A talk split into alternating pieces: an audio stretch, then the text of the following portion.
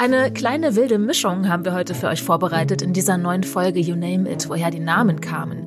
Es geht heute um Kriminalfälle, einen Autor, eine Politikerin, einen Endlosnamen und ein sehr teures Pokal-Endspiel. Aber erstmal hallo Jürgen. Hallo Eva, ja, das ist ein tolles Programm, muss ich schon sagen, ja.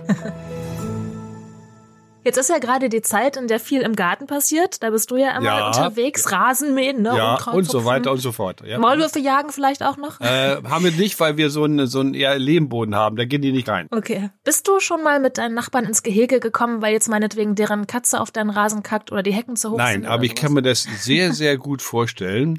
Wir hatten hier einen Fall, das ist, äh, ich will keine Namen nennen, aber es ist wirklich wahr, was da passiert ist. Eva, ich erzähle das mal ohne Namen zu nennen. Da hat jemand weil er mit seinem ähm, Bauen nicht klarkam, den Grenzstein von seinem Grundstück ein bisschen versetzt. Mhm. Ja, das äh, dürfte strafbar sein, würde ich sagen. Wenn das rauskommt, darf er alles wieder Ja, ja, klar, weil der andere Nachbar, der andere Nachbar, er hatte sich auf einmal gewundert, weil seine Planung nicht mehr hinkam, verstehst du? Und dann, ja. dann hat man danach gemessen und dann, dann kam die Sache ans Tageslicht. War eine tolle Geschichte. Oh, ja, ja, ja. Mit Nachbarn kann man Glück und Pech haben und da gibt's dann mitunter mhm. ganz schöne Streitigkeiten ne, zwischen Grundstücks- oder Schrebergarten- oder Gartenbesitzern und Nachbarn.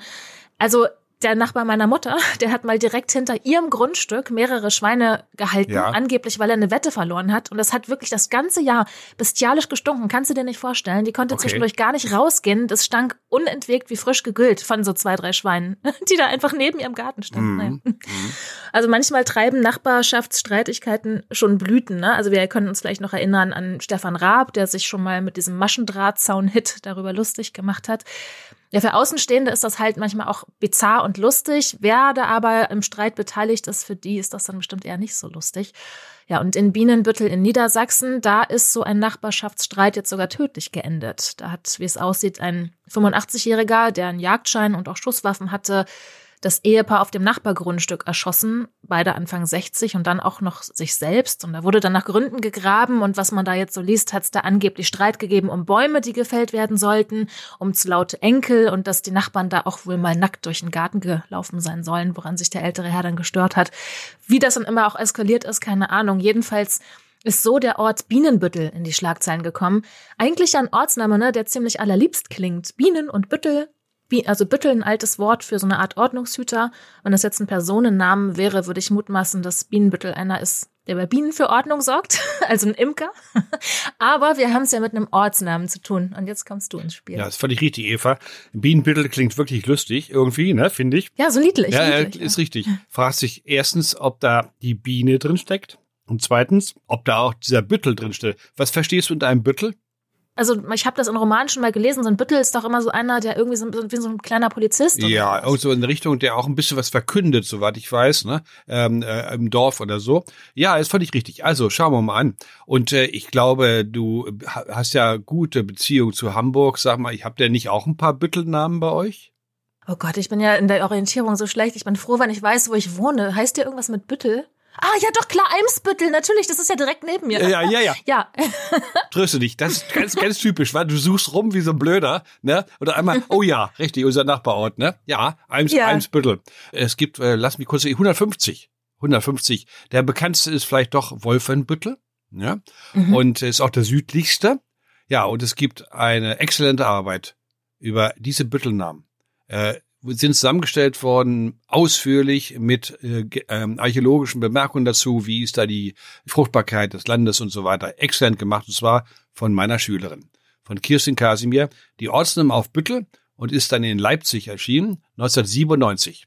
Und äh, Kirstin Kasimir hat sich überaus sorgfältig um äh, diese Ortsname gekümmert und hat auch den Stand der Dinge zusammengefasst und es dürfte jetzt äh, so sein, wie sie es schreibt.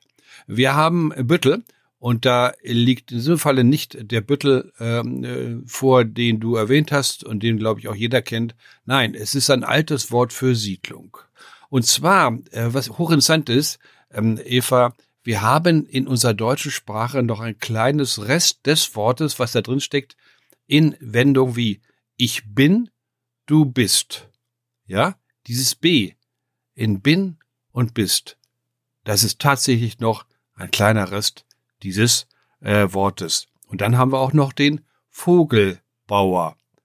Wenn man mal nachdenkt, Und Vogelbauer ist ein Vogel drin. Sehe ich das richtig? Ja? Ja. Ja. Ähm, was hat was baut denn der da? Der baut gar nichts. Das ist die Wohnung des Vogels. Bauer ist in diesem Falle Wohnung. Das Ganze bezieht sich auf ein ganz, ganz altes Wort, was wir auch, eben auch noch in Ich bin, du bist hast. Und zwar heißt das so viel wie sein, existieren, siedeln, wohnen. Und äh, dieses Wort als Grundlage hat dazu geführt, dass man ein altes germanisches Wort, kann man sagen, Gibutli, entwickelt hat, das wir interpretieren können wie mit Siedlung oder Wohnung. Und äh, wir haben äh, ganz alte Wörter auch in anderen Sprachen, die ebenfalls dieses B enthalten. Somit haben wir eine Gruppe von Ortsnamen, die wir zusammenfassen können. Sie ziehen sich, übrigens Kirsten Kasimir hat auch eine wunderbare Karte dazu gelegt, Verbreitungskarte. Die Namen ziehen sich von Süden, Wolfenbüttel ist der südlichste, ziehen sich allmählich über den Papenteich, das ist Gifhorn, über äh, einen Teil der Lüneburger Heide hoch bis zum Weser-Elbe-Gebiet und dann noch weiter Hamburg und weiter noch ein bisschen nach Schleswig-Holstein. Es ist so eine Nord-Süd-Richtung oder Süd-Nord-Richtung. Und Büttel heißt, wie gesagt, Siedlung. Und im ersten Teil steckt fast immer, aber nicht immer, aber fast immer ein Personenname. Und das ist dann äh, die Person, die für diesen Ort eine Rolle gespielt hat. Und hier äh, ist es ein Personenname Biene. Und jetzt wird's interessant, Eva, denn jetzt kommt die Biene wieder ins Spiel. Ja.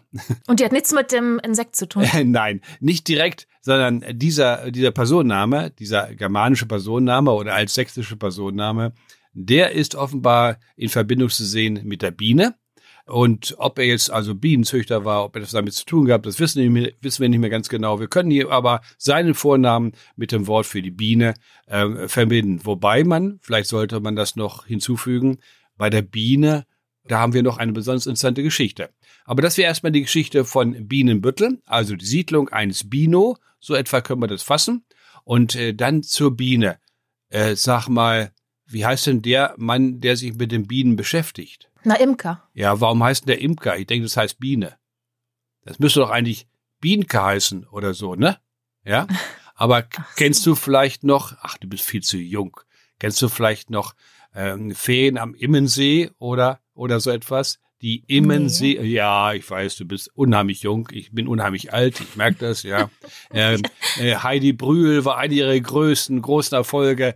Immensee war ein Traum in den 50er Jahren, ja. Mhm. Und Immensee ist Bienensee, denn das niederdeutsche Wort für die Biene, das ist Imme. Imme ist auch ein Vorname. Ja, natürlich, ist Immo. Ist das einfach Biene? Äh, nee, erstmal nein.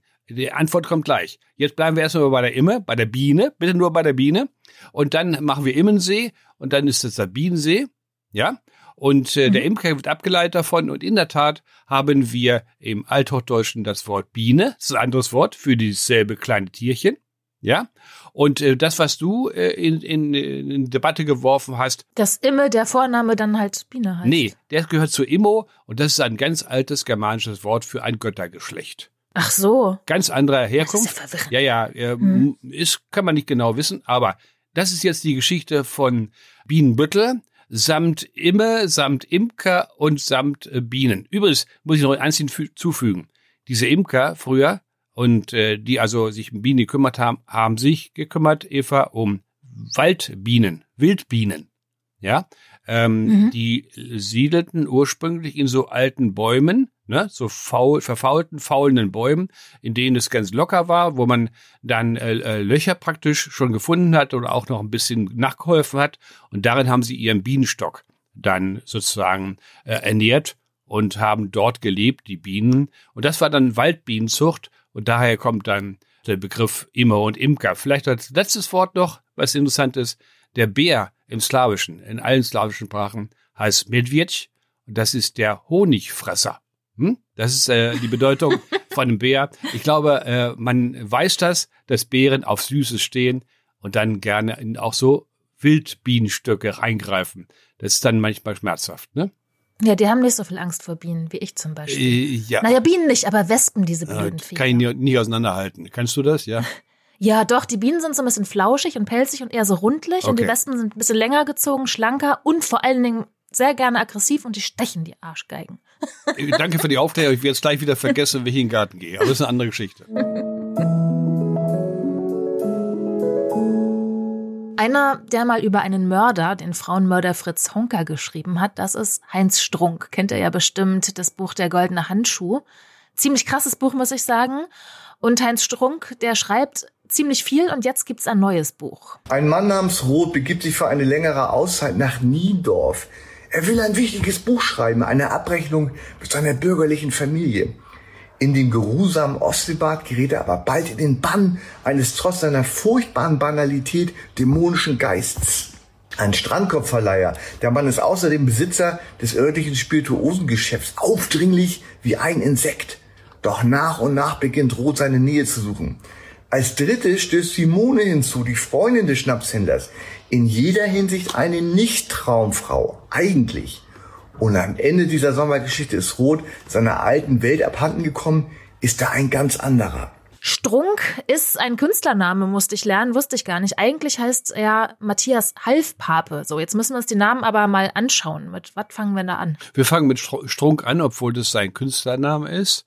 Der ist auch interessant, Eva. Telefonteilnehmer 2100, ganz ordentlich, äh, also im Ganzen etwa oh, fast 5000. Zentrum Westerwald und Ostwestfalen, da ist er zu Hause, also der Strunkname jetzt. Und der gehört zu einem Strunk.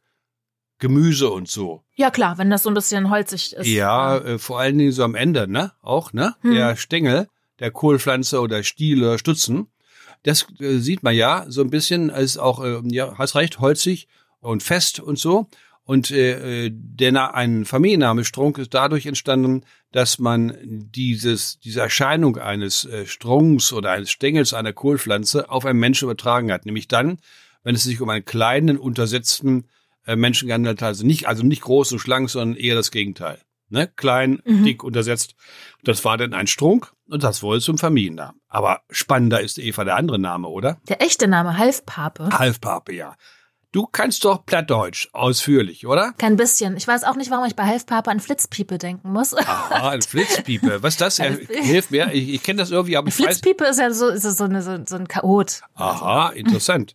Äh, ich wusste, dass es was gibt, aber ich wusste nicht mehr, was das ist. Gut, gelernt. Äh, nee, bleiben wir bei Halfpape. Kein Plattdeutsch ist ja furchtbar. Äh, aber du kannst Englisch, oder? Also Half, das wird bestimmt halb äh, Perfekt. bedeuten. Schön. Und Pape, das weißt du echt nicht? Papst. Nicht ganz unterste Region äh, vom Papst, äh, Pastor. Der Pope hier. Ja, Pfaffe. Pfaffe ist das hochdeutsche Halbpfaffe? Ja, langsam, langsam. Eins vom anderen. Nicht so stürmisch. Äh, also, äh, äh, immer der Reihe nach. Also, Pape, Niederdeutsch entspricht Hochdeutsch Pfaffe. Jetzt vom Wort her. Okay? Ja. Und äh, Pope ist ein Wort, das kommt eher aus dem Lateinischen. Ja. Ähm, und du hast, jetzt können wir das übersetzen, hast du schon gemacht, Halbpape, ein Halbpfaffe, ja? Mhm. Was könnte man sich unter einem Halbpfaffen vorstellen, Eva? Entweder ist er eine halbe Portion oder der hat noch einen zweiten Job. Ja, äh, ziemlich gut. Äh, ich vermisse noch etwas. Und zwar, es kann, Halbpappe ist ganz klar Niederdeutsch und kann sich beziehen auf einen angehenden Pfaffen, also wenn ich das so übertrage, einen Theologiestudenten, jetzt mal ganz modern. Der ist noch nicht ganz fertig. Oder aber es war ironisch gemeint und dann war es so, dass er, naja, so richtig äh, vollständig sei er nicht, eher so ein abgebrochener, ne? Nicht ganz gelungen. Ohne große Aura. Ohne große Aura, das ist sehr schön ausgedrückt. Sehr, sehr positiv eigentlich ausgedrückt, wo es negativ ist, ja. Hm? ja, eigentlich eine schönere, schönere Bedeutung als ein Strunk. Ich finde Halfpapa natürlich einen geilen Namen, um es ganz klar zu sagen, ne? oder? Hm? Ja, Strunk ist halt ein bisschen eingängiger. Aber Halfpappe, die Bedeutung ist schon irgendwie witzig. Finde ich auch. Und Strunk, wenn wir schon da so einen Namen haben, da ist jetzt noch ein Name aufgetaucht, da ist äh, Julia Bonk. Strunk, Bonk. Ja. Julia Bonk war mal Deutschlands jüngste Abgeordnete. Ähm, Julia Bonk ist, mit, ist 2004 mit 18 Jahren in den Sächsischen Landtag eingezogen und an ihrem ersten Tag im Parlament, da hat sie aus Protest gegen die NPD damals ein schwarzes T-Shirt getragen mit dem Aufdruck Schöner Leben ohne Nazis. Und das Foto, das war damals dann relativ spektakulär, das ging um die ganze Welt. Das haben damals knapp 90 Zeitungen abgedruckt. Und so ist sie bekannt geworden. Später wurde Bonk in einer Internetabstimmung dann auch noch zur schönsten Politikerin Deutschlands gekürt. Mhm. Die Bild hat sie die sexy Sechsin oder rote Julia genannt. die hatte, hatte damals und auch heute noch so rot gefärbte Haare. Damals hat sie dann so ein paar strittige Forderungen äh, gestellt. Also sie wollte nicht nur Cannabis, sondern auch Heroin legalisieren und noch ein paar andere Dinge, die so ein bisschen an ihr kritisiert worden sind. Vor acht Jahren hat sie sich dann zurückgezogen aus der Politik und jetzt ist sie wieder da und will Parteivorsitzende der Linken werden. So, also wir haben erst Strunk, jetzt Bonk, schön rhythmisch. Woher kommt denn der Name Bonk? Ja, ähm, das klingt irgendwie schön, oder, Eva? Kann man sagen? Wie der Zong. Ja. Ja, irgendwie so, also melodisch. Ja, melodisch, ne? Ja, äh, Kling, Klang, Klong oder sowas, ne? In der Richtung, ja, ne? genau. Bing, Bang, ist ein Bong. Glockenklang. Ja, Bing, Bang, Ja. Bong, kann ich mir gut vorstellen. Ja, gut. Was machen wir? Wie immer. Schauen wir erstmal, wie, wo gibt's den Namen und wie oft? Hey, der ist ganz schön häufig. 1500 Mal in Deutschland. 1500 Mal Telefon-CD nur. Das Ganze mal 2,8, hm, 3000, 4000 Mal ein bisschen in der Richtung. 4000 Mal in Deutschland. Aber die Überraschung ist, Eva, die Verbreitung zeigt kein Zentrum. Du bist doch gewieft in Namen, ne? In Familiennamen. Wenn ich bei einem Familiennamen kein Zentrum habe, keine, keine Häufung irgendwo, sondern überall ein bisschen Flickenteppich oder Patchwork-Streuung, das spricht fast immer für Flucht, Vertreibung, Umsiedlung. Hm. Ja? Und dann können wir das auffangen. Und da kommt eine wunderbare Karte äh, äh, wieder zum Tragen, die ich schon öfter erwähnt habe, immer wieder gerne erwähne. Das sind die leider eine traurige Geschichte, die Toten und Verwund- Verwundeten des Ersten Weltkriegs des deutschen Heeres 1914 bis 1918. Und damit haben wir eine Verbreitungskarte 1918, weil die äh, Orte, aus denen die Soldaten kamen, die waren angeführt. Und die Karte habe ich vor mir. Und die ist sensationell. Denn diese Karte zeigt in Deutschland, im heutigen Deutschland, nur ganz wenige Bonks. Aber sehr viel in Ostpreußen, Pommern, Schlesien, ja, und diesen drei Bereichen. Also im ehemals deutschen Ostgebieten. Und dann ist es so, dass die Karte dann abschneidet dann ähm, äh, im heutigen Polen. Ein radikaler Schnitt, denn da muss man jetzt ein bisschen nachdenken und Geschichte kennen. Polen war zu der Zeit gar nicht existent. Es war ja dreigeteilt. Es war geteilt durch die Mächte Preußen, Russland und Österreich-Ungarn. Und hier der preußische Teil, das war ja einverleibt im Deutschen Reich, die mussten also dann auch ins deutsche Heer. Obwohl sie vielleicht polnischer Herkunft waren, äh, spielte keine Rolle. Sie waren offiziell deutsche Staatsbürger und mussten, wurden dann auch entsprechend eingezogen. Die Karte bricht ab, die geht natürlich sofort weiter dann im Osten und damit ist der Name ganz klar ein slawischer, speziell polnischer Name. Hättest du das gedacht? Ähm, ehrlich gesagt habe ich da gar keine Assoziation zu gehabt. Aber richtig slawisch hätte ich jetzt auch nicht Mhm. unbedingt vermutet. Aber jetzt schauen wir uns mal die Schreibung an. Und schon wird die Sache ganz anders. Denn das polnische Wort, es gibt ein, ist ein einfaches polnisches Wort, was dem Namen zugrunde liegt, schreibt sich ganz anders. Und zwar B-A-K.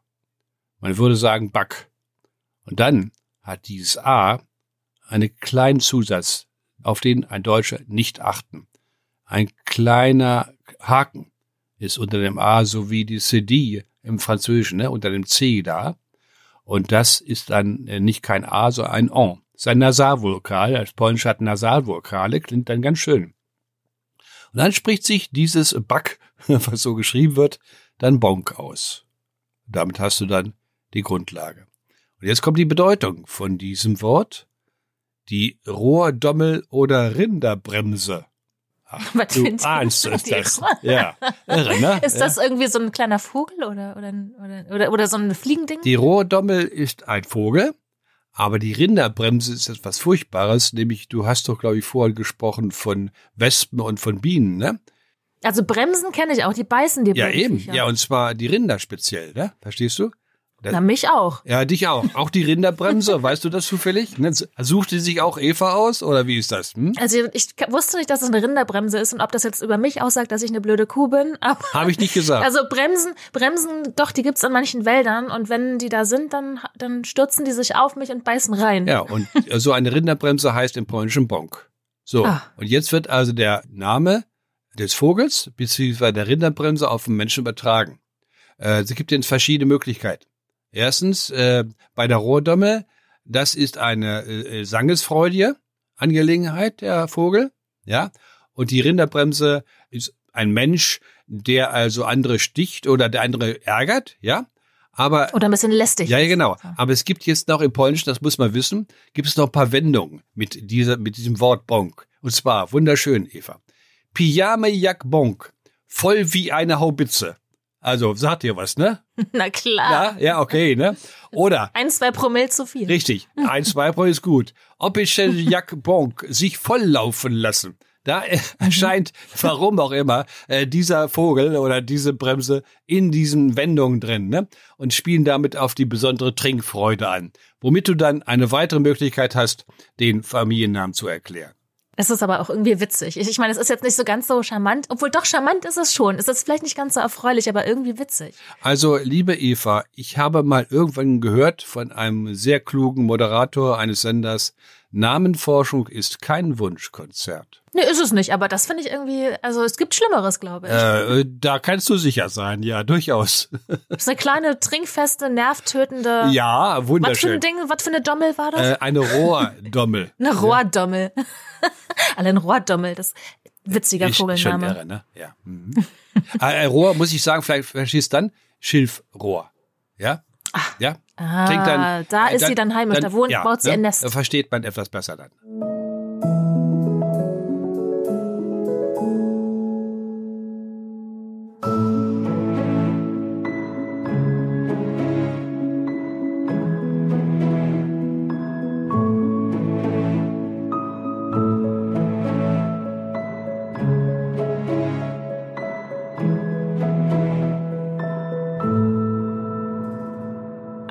Kleine Schmankerl haben wir jetzt noch für euch. Es geht um den längsten Familiennamen Deutschlands. Also Müller, Meyer, Schulze ist es nicht. Ich habe mir das äh, sagen lassen.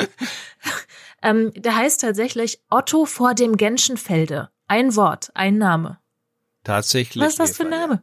Ja, Otto vor dem Genschenfelde. Hallo, ich bin Hans Otto vor dem Genschenfelde. Ja, es gibt Otto vor dem Genschenfelde mit Gensch mit SCH und es gibt Otto vor, und der ist noch einen Buchstabe länger. Otto vor dem Gentschenfelde mit 15 Mal, der hat ein T davor. Gentschenfelde, Gentschenfelde, schwer zu sprechen. Das ist der längste, der mit einem T drin. Ist einfach noch ein Buchstabe mehr, ja. So, dann, äh, äh, du bist, ich betone das immer wieder, gerne eine gewiefte Namenforschung. Dann nimm den Namen doch bitte mal auseinander. Otto vor dem Gentschenfelde. Naja, Otto ist eigentlich ja ein Vorname, vor dem sind halt, äh, also er steht. Warum steht denn da drin vor dem Otto vor dem? Was war denn wohl? So ein schönes Otto? Adelsgeschlecht, irgendwie sowas. Ah. Von und zu kann man ja heißen. Da kann man ja auch vor dem, was weiß ich. Hm. Ich würde nicht so, dann, dann, ich würde nicht so hochgreifen mit dem Adelsgeschlecht. Ich würde sagen. Naja, er stand vor dem ja, Gänsenfeld rum, was stopp, jetzt immer wieder stopp, so ein Gänschen. Stand ist nicht, also er stand vor, vor, vor ist gut, vor ist sehr gut. Aber nicht stehen, sondern siedeln. Okay? Wohnen. Er siedelte stehen.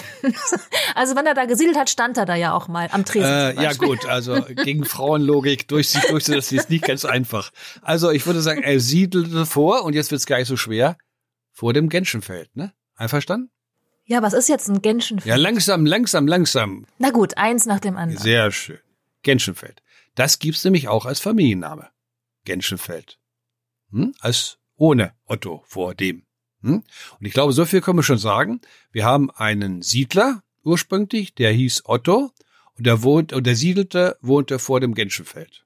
Hm? Gut. Gänschenfeld vielleicht, lauter kleine äh, Gänse. Äh, gute Idee, gute Idee. Ich komme gleich drauf. Ähm, dieser äh, und jetzt vielleicht noch interessant die Streuung. Wo ist der Name jetzt nicht allzu häufig, aber es gibt ihn und bei, es gibt die Varianten und sie liegen alle eigentlich in Ostwestfalen. Hamm, Bielefeld und so weiter. Ostwestfalen ist sowieso äh, Westfalen äh, generell, aber Ostwestfalen speziell ein Eldorado, sagt man, glaube ich, von seltenen und langen Familiennamen. Hm? Warum das so äh, entstanden ist, hat ein bisschen was mit der Hochstruktur des Landes zu tun. Aber wir bleiben jetzt mal bei dem Genschenfeld. Dieses Genschenfeld enthält, ich glaube, du wirst mir zustimmen, das Wort Feld. Einverstanden? Mhm. Und was ist da vorne? Hast du schon gesagt, vielleicht Gänschenfeld, ne? Mhm. Mhm. Äh, Wahrscheinlich nein, sondern wir haben hier einen alten Vornamen. Dieser Vorname hieß Gene und da gibt es Varianten wie Gens und Gense und so weiter. Und dieses Gens und Gene ist eine Verkürzung, eine Verkosung von Gerhard. können wir nachweisen. Wir haben zum Beispiel im Jahre 1303 den folgenden Beleg, der wunderschön ist. Gerardi dictus gene. Äh, Gerardus wird genannt Gene. Okay? Ne? Also, der Gene war, äh, die Form Gene war offensichtlich eine Form seines Namens oder er wurde genannt. Ne? Also so wurde er im Freundeskreis bekannt genannt, deswegen wird es dann notiert. An sich hieß er Gerhard, aber man nannte ihn Gene. Das brauchen wir. Und dann hast du hinten noch das Sch, das ist der Meiersche Hof, die Neumannsche Scheune und so weiter. Ne? So kommt alles zusammen, so dass wir also haben, wenn ich das richtig zusammenfasse, der Otto siedelte vor dem Feld des Gerhard. Oder Gerhard. Und damit ist dieser wunderschöne äh, Familienname geklärt. Es gibt Bilder von ihm, guck mal ins Internet. Du findest äh, ihn, den Otto vor dem Genschenfelde, der hat so ein Elektrogeschäft, glaube ich, oder sowas. Der hat so einen Kleinlastwagen und da ist sein Familienname drauf. Der passt gerade mal auf die Seite von dem Auto. Ne?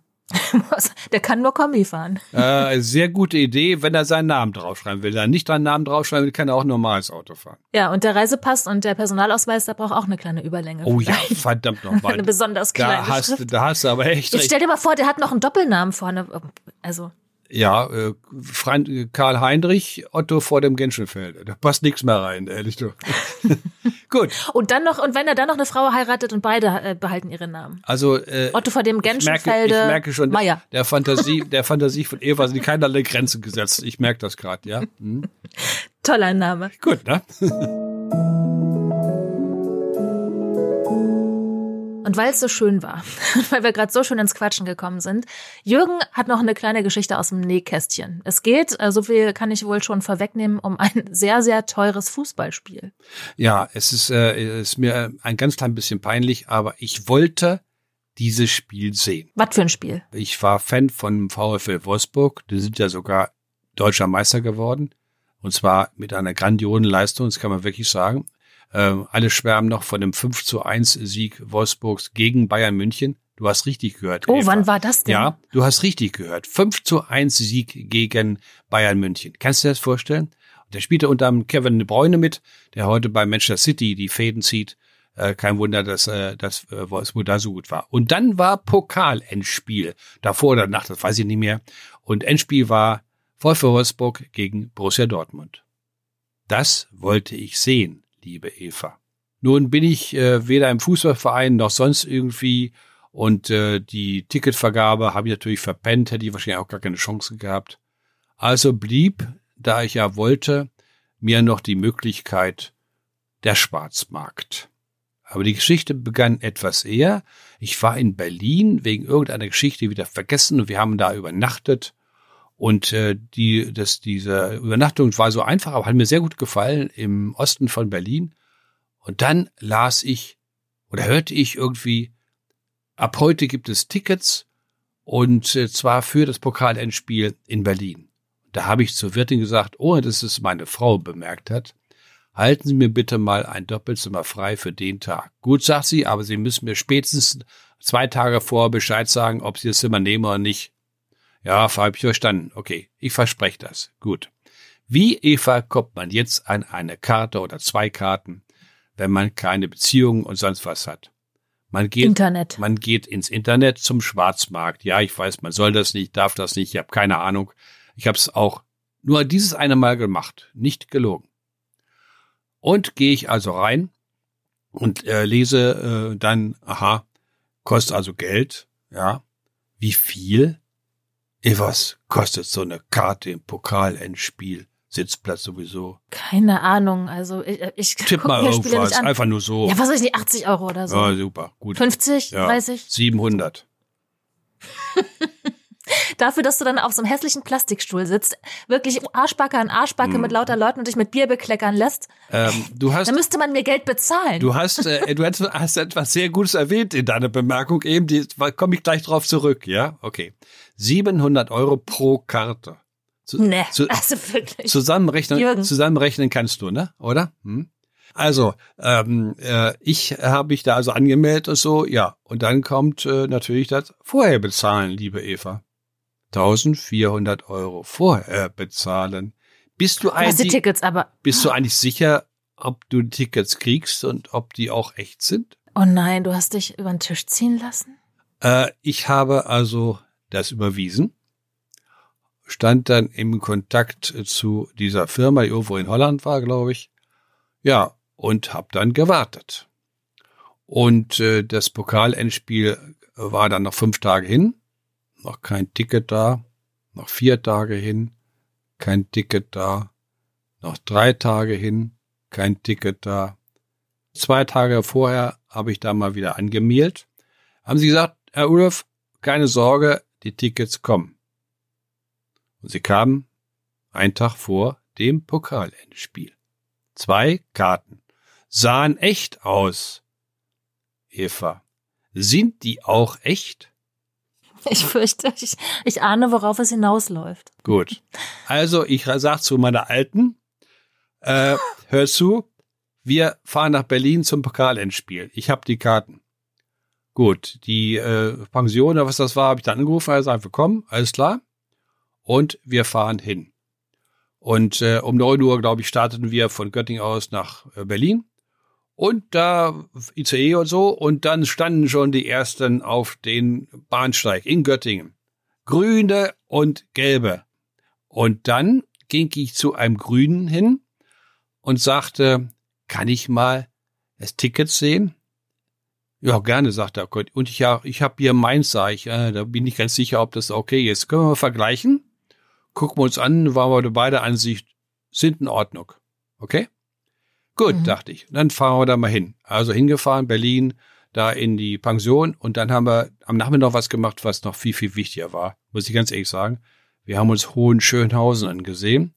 Äh, diese ähm, äh, ähm, Einbuchtung. Stasi-Geschichte. ja, Stasi-Geschichte. Ja, da war ich auch mal drin. Ja, das Mhm. war, äh, ich sagte, eh, das war viel beeindruckender als das Fußballspiel, ganz klar. Das äh, ist mir auch lange nachgehangen, Ja, die Führung, die ja. ich da hatte. Die war echt krass, ja. Gut, das äh, ging schon unter die Haut und dann wieder zum Hauptbahnhof und dann S-Bahn und da kamen, war schon natürlich alles voll, voll in Gelb. Also die, die Grünen waren ja völlig in der Minderheit. Die äh, Wolfsburg hat ja keine große Fangemeinde, Dortmund dagegen schon, ne? Jo, dann wurde man auch schon mal angemacht und so, na, ihr verklagt doch sowieso und so weiter. Ich sag, naja, mal gucken. Ich habe nicht viel gemacht. Manchmal habe ich meinen grünen Schal auch ein bisschen versteckt, weißt du, wenn da so ein paar Typen ankamen, wo ich nicht genau wusste, ob das nur bei verbalen Auseinandersetzungen bleibt. Man weiß ja nicht, ne? Okay. Also wir zum Stadion. So, liebe Eva, jetzt kommt die Minute der Wahrheit, ne? Ja, Mhm. was muss man mit so einem Ticket machen, wenn man da rein will? Was weiß ich, vorzeigen, durch den Scanner Nee, jagen. durch den Scanner jagen. Hm. So, das war dann der Moment der Wahrheit. Ich schieb mein Ding da rein und die Schranke geht auf. Alles klar? Ja? Naja, also waren es echte Tickets. Zweite, ja. Nehme ich doch mal an, wenn die Schranke aufging. Ja, was weiß ich. Ja. Ach, ich dachte. Langsam. Ich die, dachte schon. die Geschichte ist noch nicht zu Ende, Eva. Oh. oh. Ja, ja. Und äh, also zwei Ticket auch, okay, wir also rein. Und hatten wir äh, keine Großfan, dann liefen welche rum da von VfL Wolfsburg, hatten Fähnchen in der Hand, wir haben ja nichts gehabt, keine Fankultur, sagte ich gerade. Und ich habe dann also ein grünes Fähnchen genommen, meine Frau auch, und wir da rein. Die Fähnchen, Eva, haben wir gleich wieder versteckt. Weißt du warum? Wir saßen in einem Block mit 20.000 Dortmundern, waren die einzigen Grünen. Ach, das war der Haken an den Karten. Ja, Na, ja, die waren, hat da jemand wahrscheinlich äh, verkauft, war, wollte nicht, was eigentlich was, ne? Ja, ich saß, wir saßen mit den Gelb. Ich habe mich ganz klein gemacht hab den grünen Schal ein bisschen versteckt, aber einer hat entdeckt, sagte, also hör zu, der war ganz süß. Hör zu, von dort natürlich, ne? alle von dort mit drumrum. Also wenn ich da im Spiel aber etwas unsachlich werde, musst du verstehen, das ist ein Fußballspiel, ne? Sag, ja, keine Aufregung und so. So, und dann ging's los, ne? Und da kam noch so eine schöne Geschichte, denn nach acht oder neun Minuten schießt Dortmund das 1 zu 0. Hinter meiner Frau saß einer mit einem vollen Bierglas, mit so einem Plastikbecher, springt hoch und meiner lieben Alten alles über den Mantel. Volle Pulle Bier. Die wollte gleich rausgehen. Ich sag, kannst du jetzt nicht machen. Ist sie überhaupt mit reingegangen? Ja, ja, ja, kannst du nicht machen. Du musst es hier, du musst das, das hier abwarten, mal sehen, das ging. Und dann hat Wolfsburg ausgeglichen. Ich habe nur meine Faust in meiner Tasche geballt. Mehr habe ich mich nicht getraut. Ne? Und dann schied das 2-1 für Wolfsburg, das 3-1 und dann haben sie also gewonnen. Und dann wir raus, weil wir dann, äh, weil meine Frau das Bier loswerden wollte allmählich. und wir raus. Und das war sehr schön. Dann gingen wir die ganze Reihe so lang. Dann habe ich da die, waren ja lauter dort mal gesagt, dann sagte ich nur Beileid. Er kam zurück. Glückwunsch. Beiland, Glückwunsch. Beiland, Glückwunsch. Das war schön. Ja, und das war mein Pokalendspiel. Und wann hast du dich dann richtig gefreut? Das habe ich, ja, richtig gefreut habe ich schon im Stadion, aber nicht so laut, ne? Und nicht so deutlich, okay? Hm? aber es war es wert, die 1400 Tacken. Ja, ich wollte das einmal machen.